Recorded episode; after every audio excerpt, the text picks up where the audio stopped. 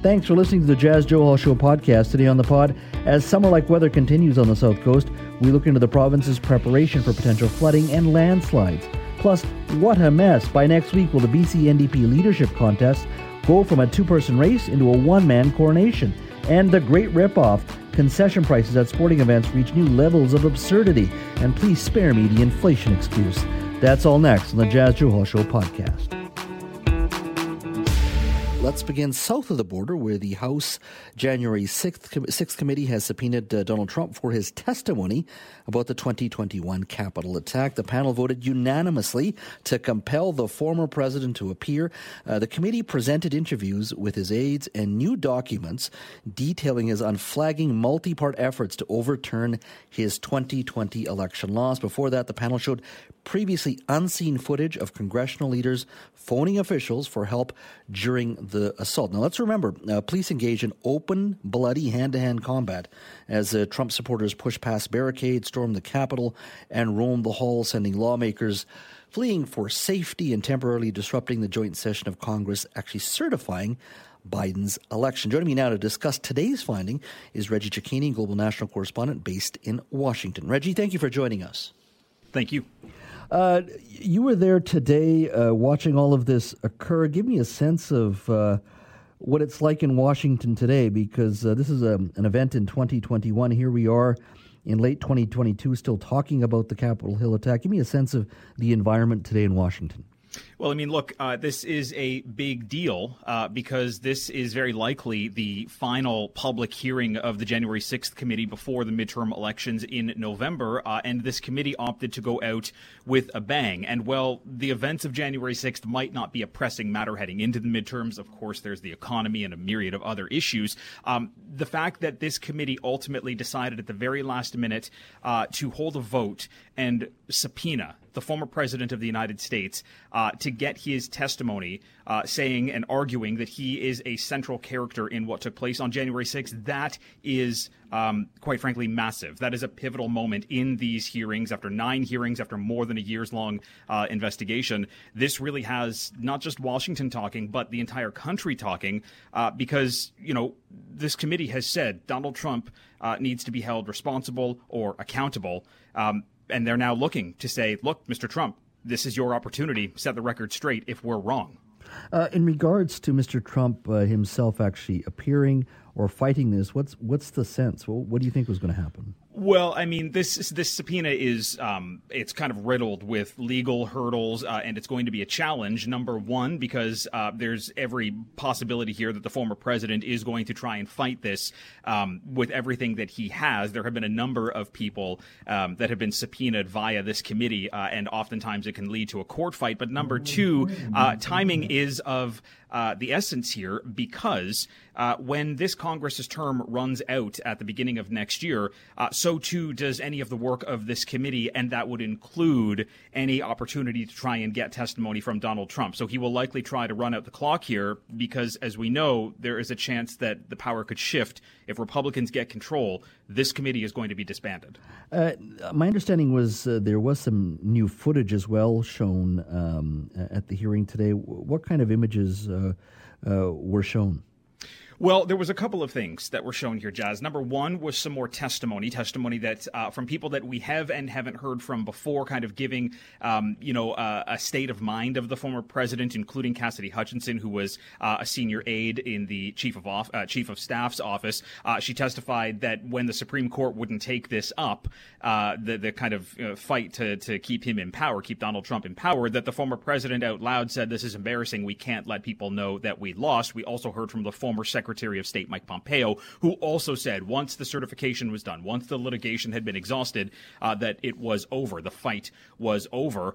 There was also tape that was played uh, from the moments that the Capitol was being attacked, showing um, uh, uh, leading lawmakers, including Nancy Pelosi, Chuck Schumer, Mitch McConnell, all of the congressional leaders at the time huddled together, doing what they could to try and secure the building as they themselves were discussing potential safe locations that they could be brought to uh, throughout Washington, D.C. and beyond. There was also, Jas, a moment where it showed Nancy Pelosi on the phone with the former governor of Virginia, Ralph Northam, discussing potential National Guard deployment. That is something that lies at the authority of the President of the United States, but it completely contradicts uh, the GOP talking point that Speaker Pelosi worked to block the National Guard from getting here. So this was just another opportunity for this committee to say, look, the information that you have been getting from some members of the Republican Party is not the truth. Mm-hmm.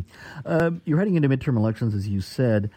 Give me a sense of where you, where the American public are at this moment. I mean, we've got issues of um, just like Canada, of course, inflation, ec- economic concerns, p- potential recession uh, coming as well. On top of that, you've got still conversation about a past president. Uh, um, will this matter in regards to where Americans are today?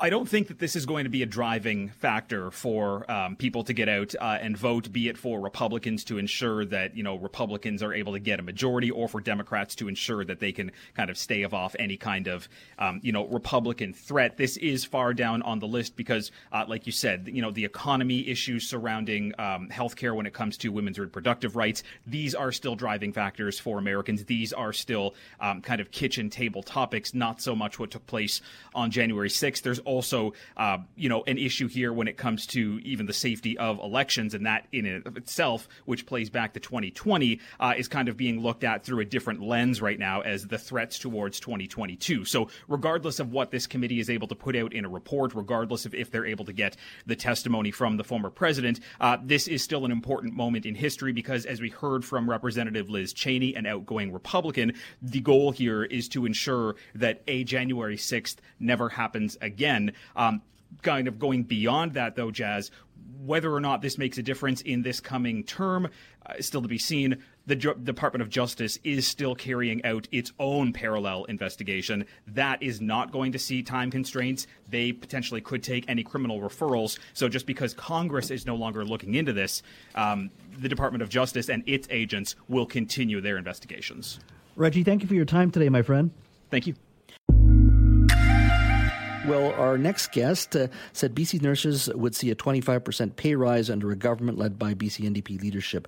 By, by her, of course, Anjali Appadurai, uh, the climate activist running against former Attorney General David Eby for the leadership, uh, released her seven point healthcare plan today, which also promised raises for home care and long term care workers and tie healthcare wages to inflation. Uh, Anjali, thank you for joining us.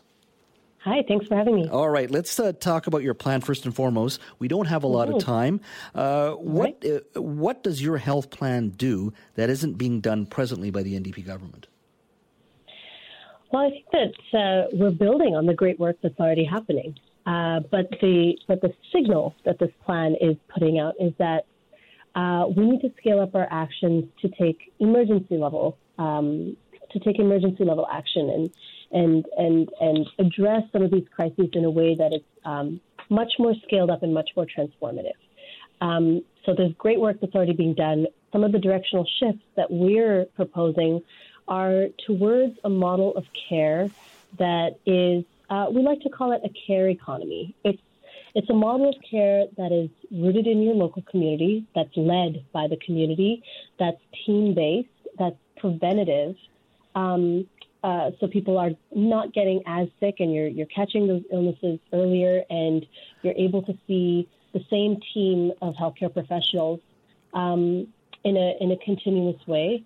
And and and what we want is for for that to be the model that we that we immediately prioritize and scale up across the province. How do you plan to pay for this? Mm-hmm. Uh, you said nurses would be provided a twenty five percent wage increase. Uh, there's other uh, folks within the healthcare system, other folks in the public system, private sector is going to look at this as well. How do you plan, plan yeah. to pay for all of this, uh, including providing a twenty five percent wage increase to nurses?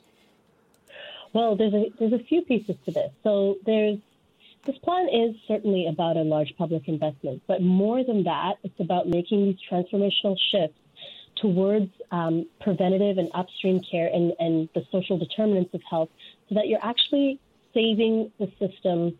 It's actually more cost effective in the long run. And I would argue that it's not even the long run, it's in the short term as well.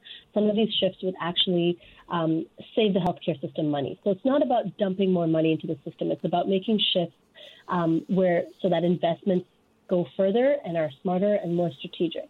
So that's uh, one piece of this.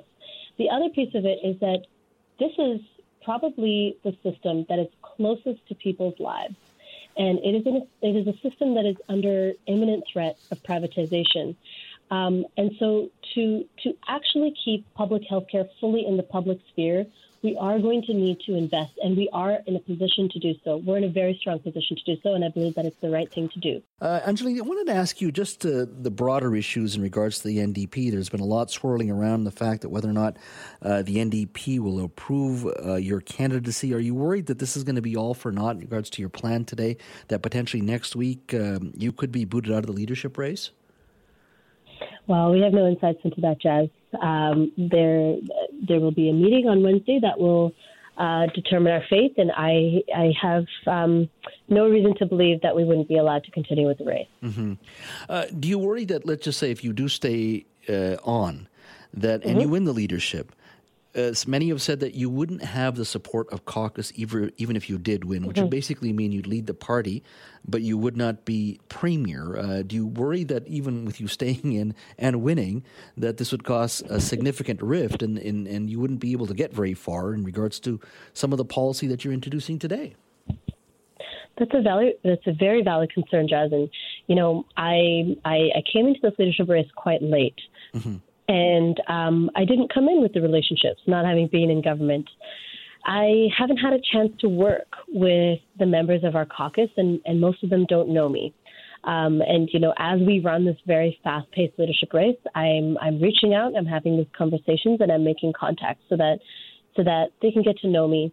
I'm I'm confident that as we continue to have the actual policy discussions, as we continue to do this relationship building and and show that that um, we're genuine in our efforts, I'm sure that we'll be able to win people over. And that's one of the qualities that I would bring to leadership is the ability to build coalitions around common cause. Now, so certainly a bridge that we'll cross when we come to it. Mm-hmm. Now, leadership races are about introducing uh, new members, uh, having a vigorous debate about ideas.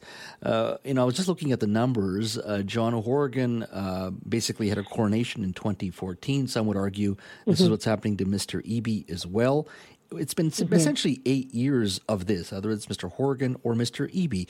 The last time they mm-hmm. had a, a, a, real leadership race was prior to that uh, with Mr. Dix mm-hmm. and, uh, and Mr. Farnworth and, and, many others in the party. Do you think part of the reason uh, this conversation uh, in regards to leadership is occurring simply because the NDP haven't had a real leadership race uh, probably uh, more than a generation? Absolutely. I think there there, there's a lot of new stuff happening in this race. Uh, it's it's a lot to take in. As you said, we haven't had a race in a really long time. Even though races are very healthy for democracy, very healthy for a party, and very healthy for the public, it's that frankly something the public deserves. And um, on top of that, you have me as a candidate who's coming in without government experience, um, and that's a new thing as well. Um, not unheard of, and and certainly not um, uh, not impossible to to to to have this happen, um, but it's certainly worth the conversation and the debate. British Columbians deserve that, and so I think that you know a lot of the kerfuffle is to be expected. well, Anjali, I wish to speak to you next week. I hope we can speak next week. There's a lot uh, going on, and like I said, I appreciate you coming on today to talk about your healthcare plan. I look forward to chatting yeah. with you in the future. Thank you so much. Likewise. All right. Have a great day.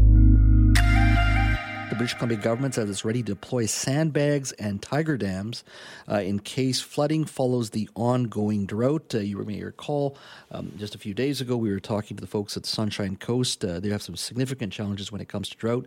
Um, they have enough water till early November. Uh, of course, uh, when the rainfall does come, it is a challenge. Joining me now is Pader Brach, Executive Director of Regional Operations with Emergency Management BC. Pader, thank you so much for your patience. Thanks for having me. All right, walk me through what is uh, Emergency Management BC doing in regards to preparing for uh, this onslaught uh, of rain and, and, potential flooding. Yeah, thanks. Uh, well, really, um, the intent is uh, for you know want to share with people that flooding is common in British Columbia, and we do want people to prepare for potential flooding. And it might sound like a strange time to put out that messaging due to the current drought, uh, but certainly what goes hand in hand with drought is uh, due to some of the dry um, river systems out there, uh, that when water hits uh, some of the drier soils, that we can really have uh, significant concerns for, for flooding. Uh, so, one of the things that the province is doing for flooding is we're prepared to deploy about 4 million sandbags to local governments, and we're also uh, prepared to deploy uh, 10 kilometers of gabions, and, and those are wall like structures that are filled with sand, mm-hmm. as well as 32 kilometers of tiger dams, and, and those are those stackable orange tubes that are filled with water mm-hmm. to uh, protect for flooding. So those are just a few things that we have uh, at play here for uh, potential flooding concerns. How much is this driven by just what, what the province had to go through last year? Well, every year uh, the province uh, provides a lot of information on uh, to the public on preparing for flooding, and flooding is certainly an annual event in British Columbia. Uh, so we every year provide a lot of messaging and put a lot of emphasis on uh, ensuring communities are prepared for flooding and positioning the province uh, in the best way we can to, you know, in anticipation of potential flooding. And last year certainly was a significant flooding uh, event due to the fall storms. And, uh, you know, that event, although an anomaly, uh, you know, the last year's um, uh, fall storm event was about a one in 100 year event, is what we're being told. But it's really important for uh, British Columbians to realize that we experience flooding on an annual basis, and it's uh, very important to be prepared every year. So, is this information going out to municipalities, and they can just they can request it from Emergency Emergency Management BC? Yeah, that's correct. We have a lot of contact with uh, local communities, uh, local government, First Nations, uh, in regards to what we have available, and we are uh, always doing reach out uh, with communities on, uh, well, a couple things to better understand how they're doing and how well prepared they are, and also what we have available to support them if they're in a time of need. Mm-hmm. I'm very curious in regards to how your department or emergency management BC broadly, beyond just flooding, there's wildfires, uh, has the last few years sort of forced emergency management BC and, and other and other ministries as well to really start looking at um, emergencies, whether it be fire or floods, differently just because of climate change? Are you doing things differently in Victoria to deal with what uh, the province has had to deal with in the last few years and potentially even more in the future?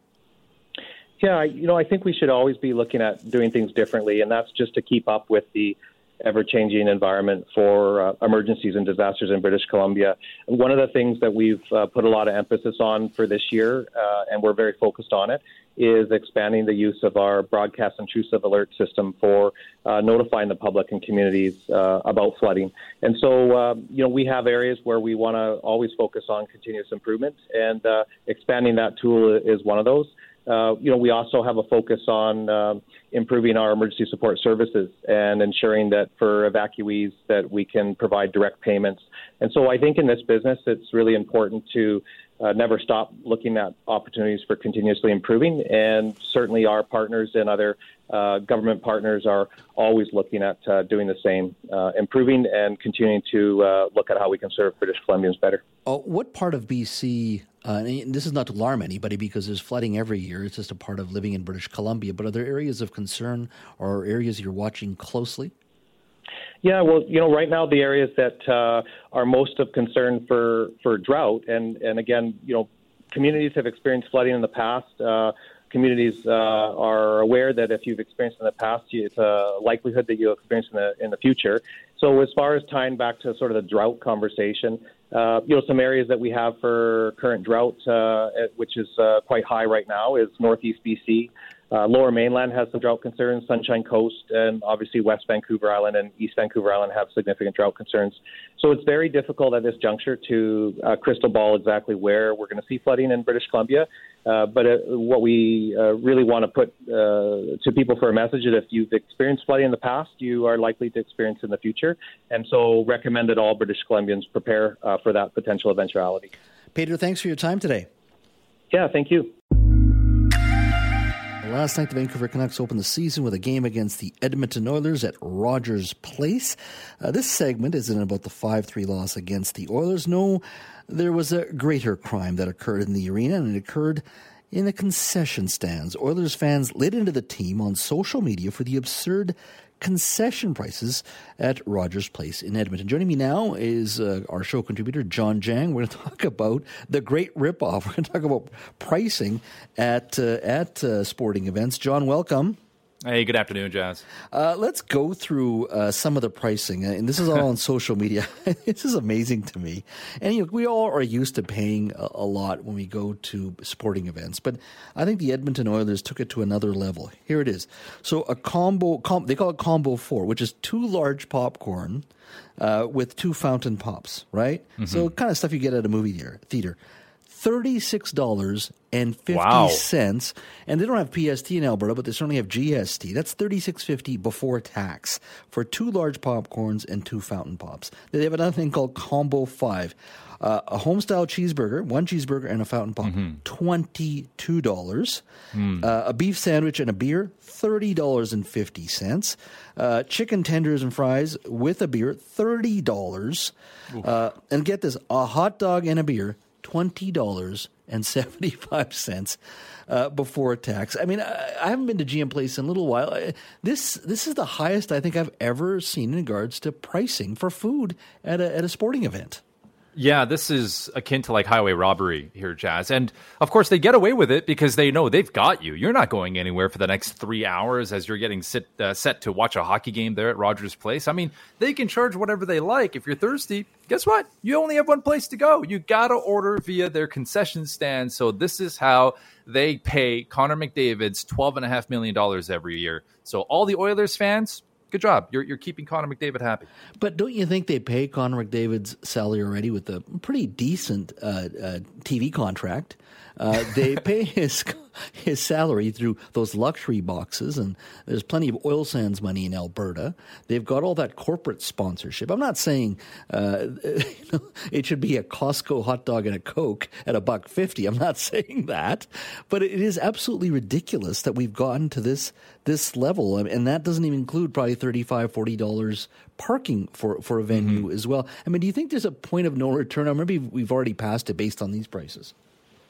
I think so. I mean, I think this business model is very similar to the ones they would have at movie theaters, Jas, because the secret is movie theaters make most of their money through concession sales. Mm-hmm. The ticket sales, actually, a lot of that goes to uh, the distribution companies and then the studios in which you collect the films from. But for hockey, I mean, sure, there's the ticket that you have to buy, uh, which is a lot of money in itself, especially in Canadian markets.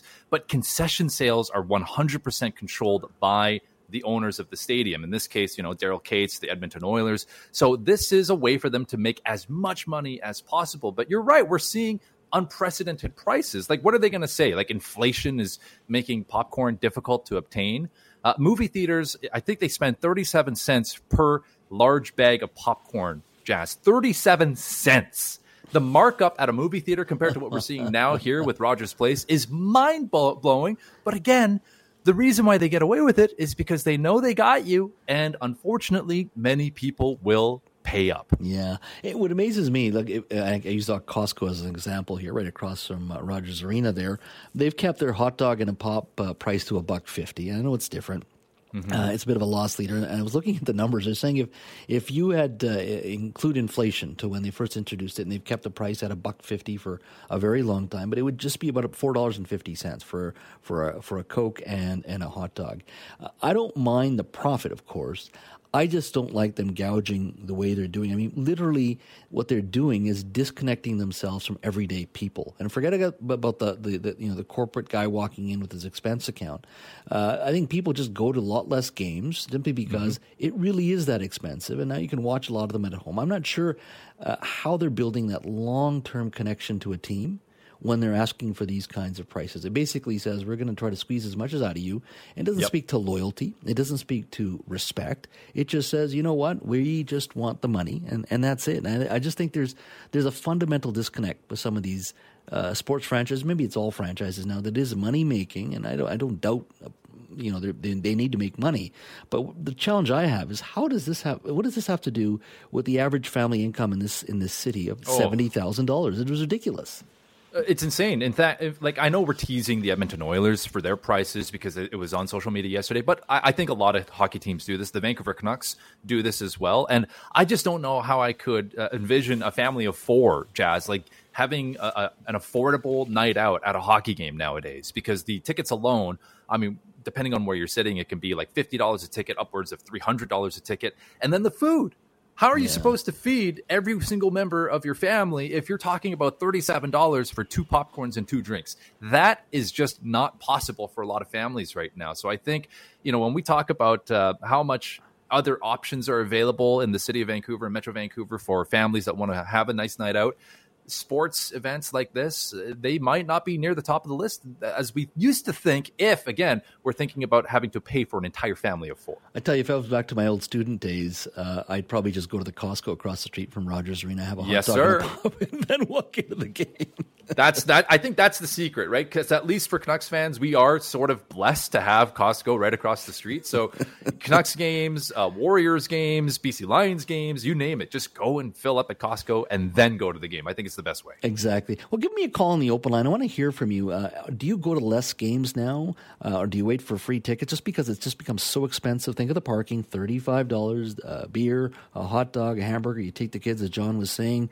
Uh, you know, the food bill alone can be over hundred dollars. Never mind the tickets or the parking. Give me a call on the open line. Would love to hear from you. Have you uh, sort of changed your uh, I guess, attendance uh, behavior in regards to the Canucks or even the, uh, Lions in regards to the cost. Uh, Doug in Vancouver. Hi, Doug. Hey, how are you? I'm doing well, my friend. What's on your mind? Uh, just uh, people that are going down to catch a hockey game here. You talk about going over and getting a hot dog across the street at Costco. Yeah. Well, you don't get the same dog that you have at Rogers. Um, they buy their hot dogs from Costco. A buddy of mine was a chef there, and he told me I didn't really believe him. And then he sent me pictures of the uh, skids coming in, all uh, Costco kosher hot dogs. I was like, "You got to be kidding me!" He's like, "No." He goes, "That's how we make our money." I go, "That's awesome. That's awesome." So yeah, so uh, go across the street, get the same dog for what a dollar fifty instead of twelve bucks. A buck fifty for a hot dog and a pop. That's right. That's thanks for your call, Doug. I really appreciate no it. Doesn't that just say everything? We pay whatever we're paying for a hot dog at, at Rogers Arena, and they're just buying it from Costco across the street. Well, there you go. That sort of explains everything to me. Uh, let's go to Caroline and Surrey. Hi, Caroline. Hey, how's it going? I'm doing well. How are you? Oh, you're just bringing back so many memories for me right now. I've gone to Lions games ever since I was little, uh-huh. and um, it's changed so much. Like there's so much more that they offer you now than just a hot dog and a pop. I mean, have you been to a game lately? They've got all sorts of things now. It's, yes, you can get a real dinner there. I, I have gone to a Lions game, and you're right. The selection is a lot better. Uh, Vancouver Canucks as well. It's it's it's not your basic menu, uh, and there's different types of food too. So I, I you know hats off uh, to them for doing that. It's just when I see some of these prices uh, when you're talking about a hot dog and a beer, twenty dollars and seventy five cents. Look, I know they totally. have to make they have to make money, and I, I, agree. But these guys make a lot of money on their TV contracts, uh, on the corporate sponsorship, the luxury boxes. Uh, they change their um, uniforms. It seems like every couple of years new colors uh, just so they can sell more uniforms. So they're making lots of money. And in the playoffs, they're not uh, paying the players either. So there's lots of money coming in. So I, I just, for me, it's, a connection to the average fan. Yes, they're going to pay those ticket prices, but at least make it affordable. That's my only quibble. You know, I, I understand it's a multi million dollar business, right? This is what I do. So I definitely go less, but when I go, I go all out and I just decide to not care. yeah, so it's it's. So it, I'll go to one game rather than like six. That's that, and that's fine. But I, I, would, you would think over the long term. Let's say if you're taking kids, it builds a connection with the team. It's memories you're building rather than going for that one game and, and going all out. And I, and I, think that's the way to do it. I agree with you. Uh, thanks for your call, Carolyn. It's just a, it, it is a bit frustrating because I think you lose something along the way. I got an email uh, from Robbie. Says, Funny that you mentioned Costco. My son and I actually go to Costco or that Paragon of Good Value, 7 Eleven first, have, and have a couple of dogs and a drink for like $15 total. Good on you, Robin. Thank you for the email. You can email me at jas at CKNW. Uh, I've got uh, uh 30 seconds or so. John from Burnaby, go ahead. Yeah, hi there. I haven't gone in a while. Um, I have the greatest place to watch it is at home. 65 inch TV, no lineups for the bathroom, and popcorn is pretty cheap. So John, that's, that's, what I do. John, you're absolutely right. And TVs are cheap now. They're they're huge. Audio is really good, and you don't have to deal with $35, 40 dollars of parking. You don't have to hassle with crowds. You don't got to pay twenty dollars for the dollar fifty Costco hot dog that just came across, across the street. All of it. No, that, you're absolutely correct. I think that's part of the issue is who wants to deal yep. with the hassle, right? So thank you for your call, John. Really appreciate it.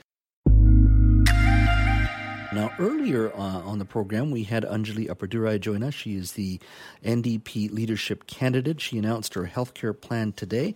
Uh, we talked a little bit about that plan, but we also talked about, of course, a, speculation that she may not uh, be able to finish uh, this leadership run because there's been speculation that she may be booted out by the party as early as next week. We did talk to uh, a little bit about even if she were to stay on, let's just say she was able to win and won the leadership, she would be, of course, the leader of the NDP. But there's been talk, of course, that the NDP caucus, those very MLAs that are elected, wouldn't accept her. So she would not be premier. I posed that question to her.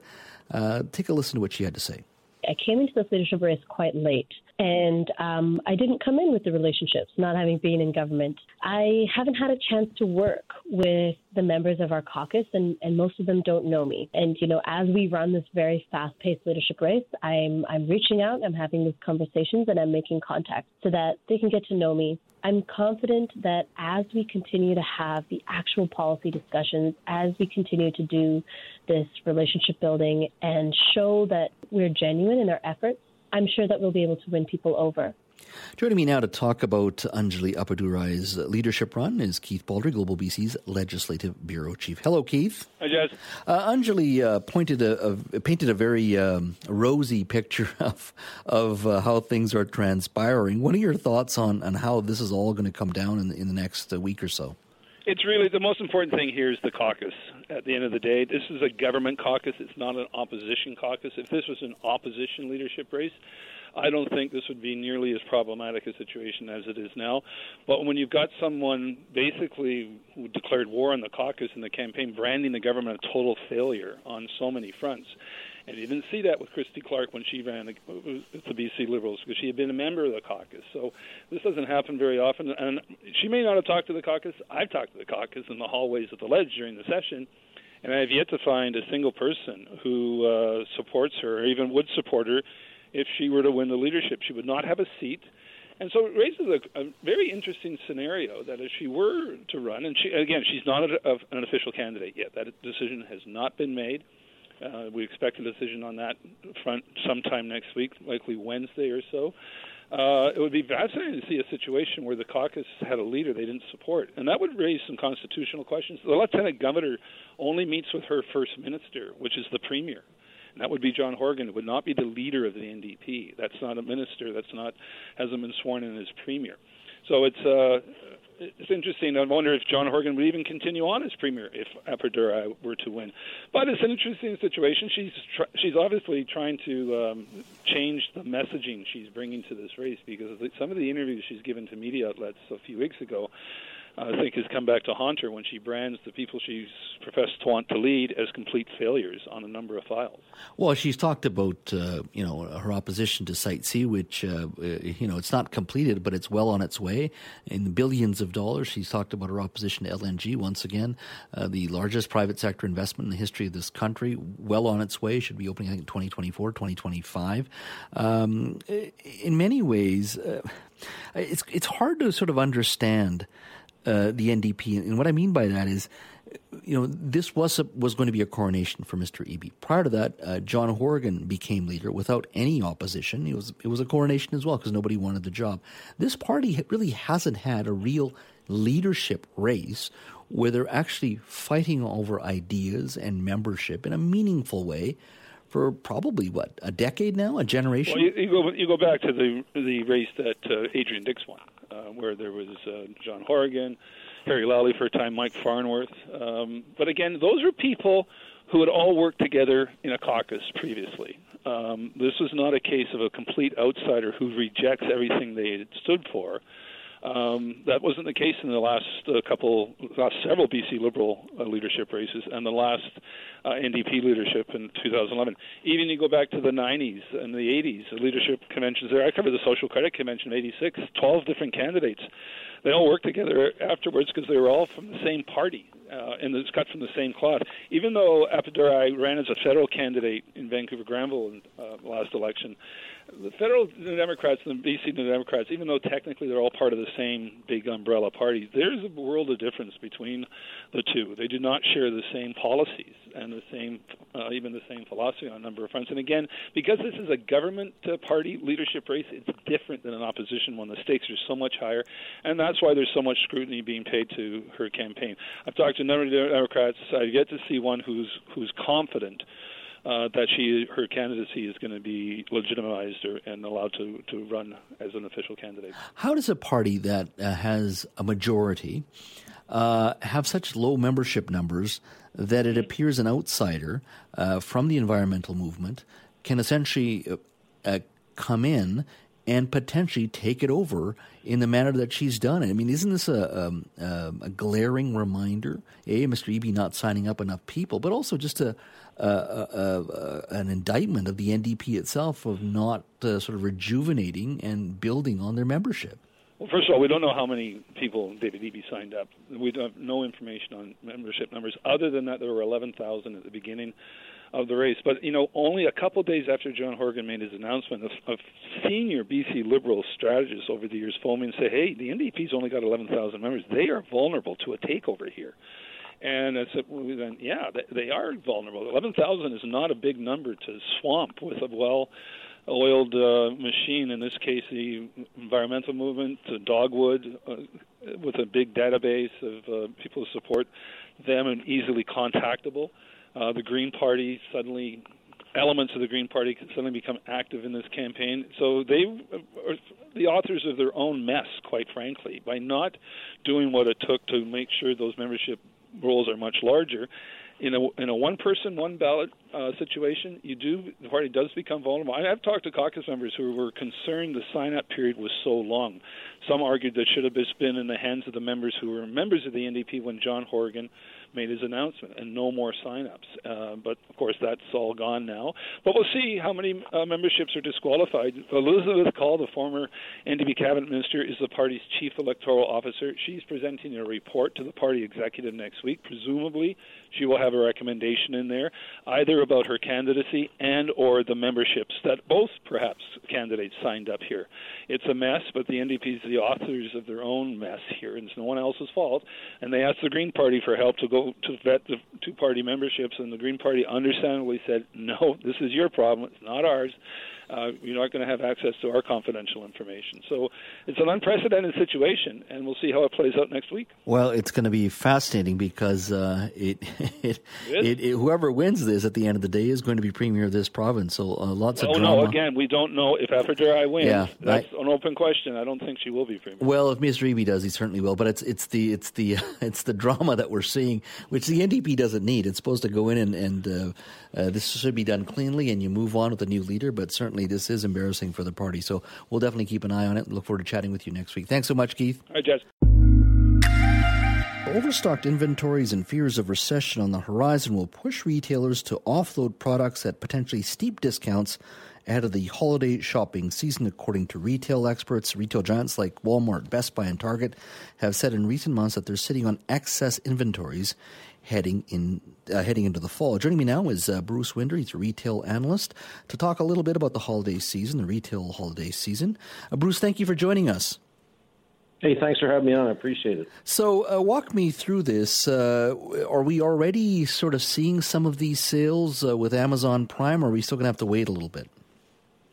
Well, I think Amazon was the first out of the gate this week, but I think you're going to start to see some folks over the next couple weeks uh, load up and start to uh, put out some specials there because there's a lot of inventory out there. And, uh, you know, this year it's very different than last year. This time last year, we weren't talking about inflation, we weren't talking about a recession. And uh, with these new developments now, retailers realize they're going to have to uh, get a bit more aggressive on promotions to drive some volume. And in regards to how do these inventories build up? Well, there's a, it really depends on the retailer, but overall, uh, one common thread is that, you know, with supply chains being mucked up over the last couple of years because of COVID, uh, retailers have had to order a lot earlier. Mm-hmm. And a lot of retailers ordered uh, merchandise, say, a year ago, um, before before this talk of recession and inflation came up. So they ordered some pretty decent quantities, and now they they've got hung with it. In addition, uh, some merchandise, believe it or not, arrived early, and uh, but a lot of it, you know, even from the spring and summer, they brought it in anticipating a really good spring and summer, and it was tough economically because that's when inflation hit, and they just got hung up with uh, with more inventory than they need. So in retail, there's one of two things you can do: you can either pack it up for next year or you can mark it down and sell it aggressively to get rid of it. So, is the supply chain issue uh, in the rearview mirror, or, or, are we still seeing supply chain challenges for retail? There is still there is some supply chain challenges, but it's not as bad as it was. And the freight rates that were elevated during the pandemic have sort of settled back down and have went down to more normal levels. So um, you know you're starting to see the supply chain kind of work out some of the kinks. Mm-hmm. Uh, it's not perfect yet, but it's better than it was last year. And uh, and now, you know, in some cases, it's worked too well, and and retailers are ha- holding on to inventory. Is is this more of an American phenomenon, is it, or Canada as well? Probably both. Uh, most mm. of the press has come out of the U.S., but uh, there has been some points of data in Canada as well. Uh, Canadian Tire mentioned that they had a bit more inventory than they wanted, um, uh, and other you know the other folks are going to have the same. It's, it's probably across the board in uh, in both countries. Hmm. Uh, in regards to retail itself during COVID, uh, uh, what trends were sped up because of COVID uh, in the retail environment in your mind? the biggest trend was the growth of e-commerce, which mm-hmm. during the pandemic people jumped on e-commerce. Now, since then, e-commerce has sort of fallen back to earth, and people are out with a renaissance in brick and mortar again. Um, other uh, things like technology development apps, you know, uh, appointments, um, virtual appointments, and things like that, uh, kind of got accelerated, I think, uh, during the pandemic. Food, ordering food online and grocery delivery was accelerated as well. So we saw a few things that are a little different than before. Mm-hmm. Uh, do you think it strengthened the retail environment, or do you think there are clearly were casualties and retail still isn't at the at that healthy spot it needs to be? Uh, speaking sort of nationally here in Canada.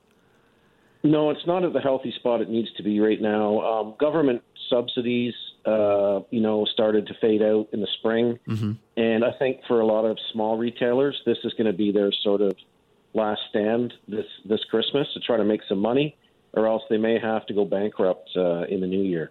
Wow, you talked about the resurgence of mom and uh, sorry, the resurgence of bricks and mortar. Um, why do you think that is? Is it a question of us still used to the old way of doing things? Like I, I love buying online, but there's a part of me that still loves the bricks and mortar, still loves just uh, trying something on uh, and and uh, touching and feeling and all those kind of things you do when you're in a retail environment. Uh, is I mean, is, are we going to see a broader resurgence of bricks and mortar? I think that bricks and mortar is is here to stay. You know, it, it never was under it was never under threat to go away totally. Mm-hmm. But during the pandemic, everyone, you know, most people didn't have a choice; they had to buy online. So I think they they're just sort of having a bit of a renaissance with it again, and then it'll probably settle into a nice, normal sort of balance between e-commerce and brick and mortar. It's not going away, um, but you know, definitely there's been a trend over the last 20 years where brick and mortar uh, sales have been taken by e-commerce. So I think you're still going to see e-commerce grow and bricks fade a little bit, but you're you're going to have both channels operating well for the mm. foreseeable future. So, final question to you. So, we, we obviously Amazon Prime is is is a great place for selling, and of course, each store or individual retailer will be have their own sales. Black Friday, I guess, would be other one where consumers probably can expect some good deals. Oh yeah, you should see some real good deals for Black Friday. Um, you know, the irony though with Black Friday is that it's less about the actual day now mm-hmm. because so many deals start in advance. Same with Cyber Monday so many deals start in advance and continue on after that it's sort of been diluted a little bit, and it's more about sort of November as a month versus it is just one Black Friday event. Well, it's well, I'm sure uh, Canadians who love going across the border and buying here, of course, will be paying attention. So, thank you so much, Bruce. Really appreciate your time. Yeah, no problem. Thanks for having me on the show. News for all you streaming fans. Netflix is getting cheaper but there is a catch. Joining me now is our show contributor, Jawn Jang, with more. Hi, Jawn. Hey, good afternoon, Jas. Indeed, exciting times, maybe, for streamers. That's right. Uh, so, Netflix is, uh, to my understanding, offering a new cheaper tier. Yeah, that's right. This is something that we had heard uh, in the summer. Uh, the company was thinking about ways to maybe come up with a cheaper sort of subscription fee. So currently, most people will be signed up to the basic standard or premium packages, which start at $9.99 Canadian monthly, all the way up to around $21 a month, depending on which kind of plan you prefer, if you have 4K television, et cetera, et cetera they wanted to create something that uh, is kind of just short of those dollar signs. So they have created a basic plan but with ads. So hmm. time is cyclical, I suppose, Jas, and we've come full circle. Netflix originally launched as a company that helped you get away from commercials on television and in movies. Now they're essentially bringing it all back, but they're offering you a plan for just $5.99 a month as long as you're willing to deal with the commercials. That you know, it's it's not bad considering I think TV has about uh, twelve minutes or 15, twelve to fifteen minutes of ads for every hour, right? Mm-hmm. So four to five minutes of ads isn't bad. And, and what was the price? You said five ninety nine. Five ninety nine a month, and indeed, uh, you would anticipate mm-hmm. approximately four minutes of ads per hour, and each ad would be as long as uh, up to thirty seconds long. So it's not terrible. I, I think the trade off makes sense. I do think it'll actually work, Jas, if it if they're going to cater it to very specific types of people. For example, families, most families probably won't want to have a plan like this. But if you're a student or if you're maybe a senior and if your budget isn't as uh, flexible as some of the other people, mm-hmm. something like this could be very attractive because you're still going to get the same kind of shows and, and movies for the most part. It's just now you have to pay a little bit less in order to deal with the commercials. But I, I think that's a fair trade off, depending again what kind of a financial situation you find yourself in. Can you download movies with this cheaper tier? Oh, so this is one of the, the, the limitations to this new basic with ads plan. Uh, ah. Uh, no, it doesn't come with downloads, and you can't skip commercials. You can't fast forward through them either. You just kind of have to sit and play through it as you normally would.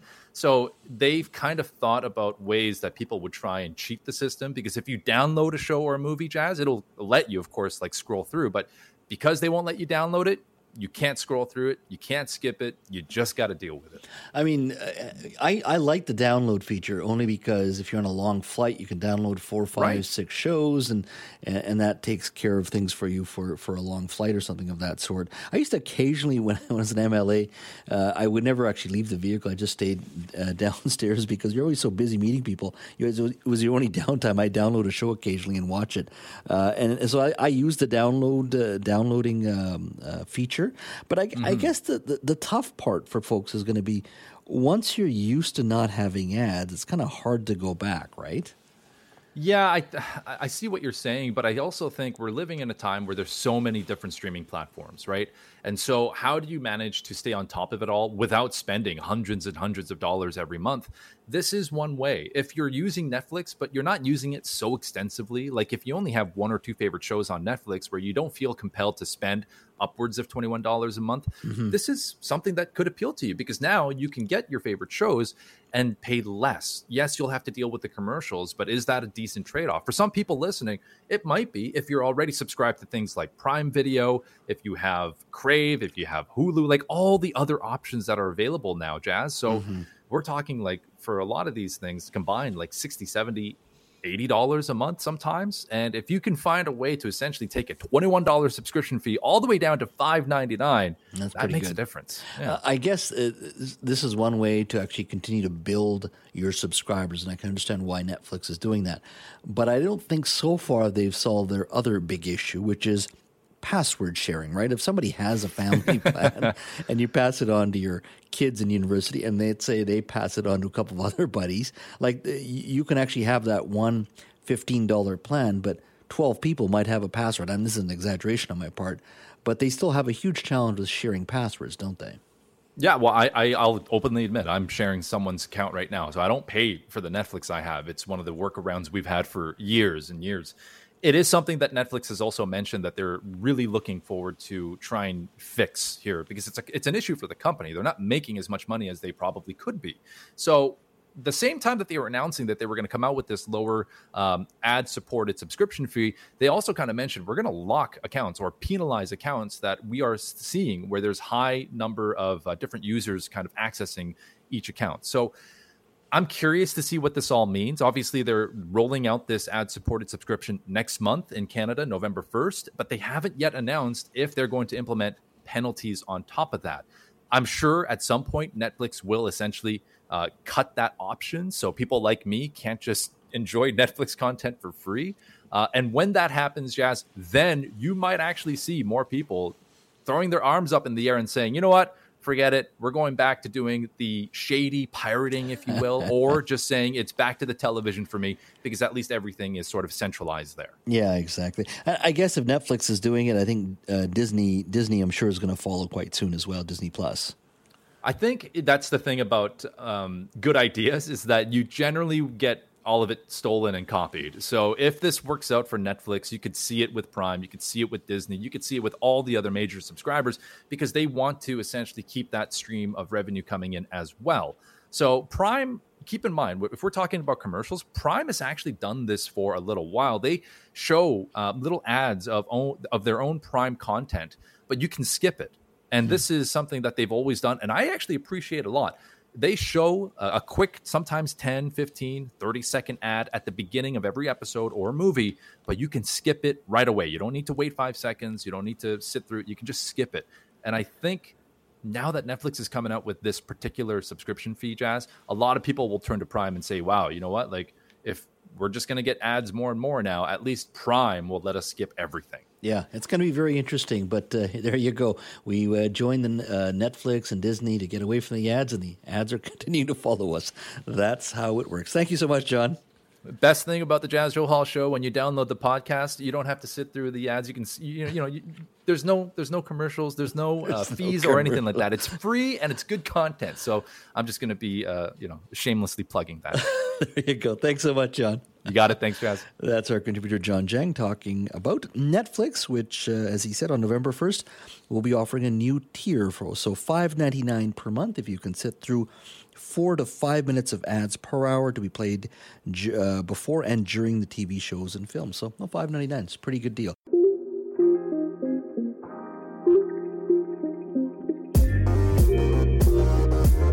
Thanks for listening to the Jas Johal Show podcast. Don't forget to subscribe to the show on Apple or Google Podcasts, Spotify, or wherever you get your podcasts. You can always listen to the Jas Johal Show live Monday to Friday from 3 to 6 p.m. on 980 CKNW and connect with me on Twitter at Jas Johal BC.